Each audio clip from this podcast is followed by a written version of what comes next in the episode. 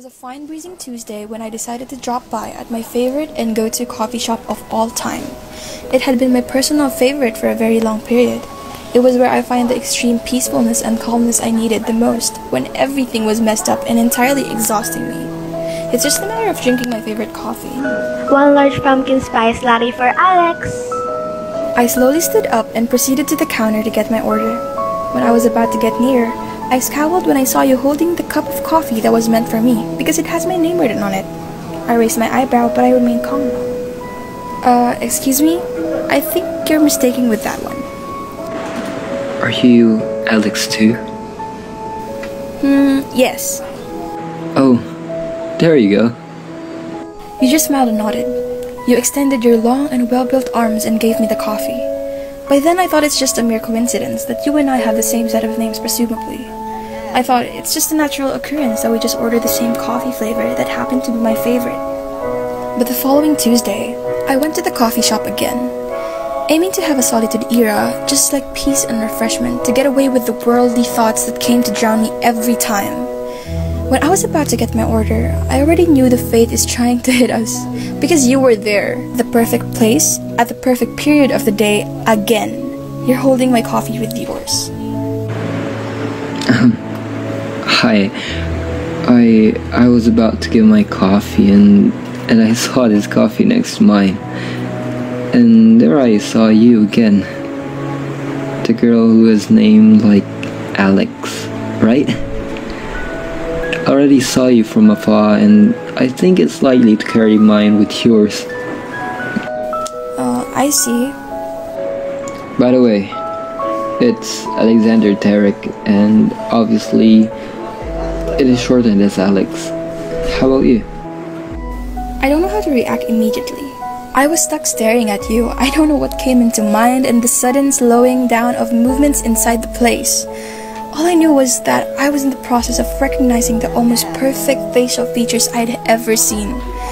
From your well rounded and sparkling eyes to the perfect and suited trim of your eyebrows, your pointed nose, your almost heart shaped lips, and your peeping dimples embedded on the ideal and well defined face of yours. Hey,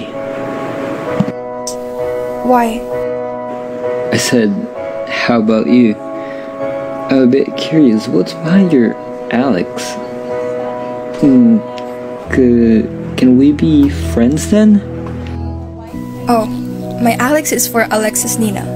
Uh, and yeah, sure. Just like without hesitating mentioning my real name, which was also the start of opening my original book. Because my name depicts my whole life. I don't know how I was comforted by your presence, even you're just a new stranger. Maybe it was brought by the fact that we shared a common nickname? By then, you learned and knew how I was as a person.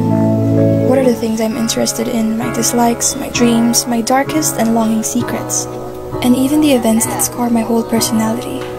When time passes by, we became more than friends. We shared different hours just to be together. We drank a lot of coffee flavors that we couldn't imagine, size by size, type by type, and even branch by branch. Was that awesome? I just really, really don't know. We just clicked in everything we do like we're the perfect couple that fate has ever made. But change is permanent. You changed. Little did I know you wanted to meet at the coffee shop where all of these things had started. You even placed a significant same flavor of the coffee when we met. All I knew that was the most flavorsome coffee I had. But now it tasted bitter more than ever. Let's end it. I didn't speak, I just nodded. I'm sorry. You don't want to be with me from that moment, you said. I didn't ask why. I didn't let you explain for your reasons. I walked out and left the shop and never came back again. Years later, I still never escaped the feeling of emptiness and sadness. I was caged on the feeling of being not worthy and seeming irreplaceable. I'm just like any other coffee that was left when it's cold and not flavorsome to drink. I'm like any other flavors that doesn't fit the taste buds of certain people. I am the type of coffee that was ignored. After 10 painful years, I decided to go back and pushed myself to try to have a sip of the coffee that I once loved. When I was called to get my order, there was another man who also went there and got my coffee. That similar scene brings back the playful memories I was trying to bury down. It's annoying to have the same scenario playing again. It really sucks. On my way there, I was about to be rude with that boy. That's final. But I froze when I saw you. Together with that man who got my coffee. You were shocked when you recognized me. I don't know how to react. My knees were trembling out of the weakness to the point that I needed to hold a grip at the countertop. Because at that moment, you were there again. And to divert the nervousness I'm experiencing, I just recklessly pointed my coffee that was held by that young man. Hey, that's my coffee. Give it back. Alex? But I'm Alex and I ordered this one. That man was undeniably strong and is likely ready to fight for what he know what is for him. But not my coffee. I gave you a glance to explain what's happening because you two seem to know each other. It took a few seconds before you replied. Hmm? He's my boy, Alexander Derek Villiers Jr. He's my son. I was left dumbfounded when you sincerely uttered that line. I couldn't speak. Your words kept repeating on my head. I became nervous when I saw you and turned being numb when you said that. It's just a matter of seconds when I decided to compose myself to track the pathway out of the coffee shop, never looking back. When I reached my car, the energy and the courage I once have when I'm searching to face my favorite place again, where thousands of your precious memories lie, had fallen out. I cried out of my lungs, I harshly punched the steering wheel, and screamed the pain I was constantly holding for 10 fucking painful years. It wrecked me. You definitely made a big scar in me again.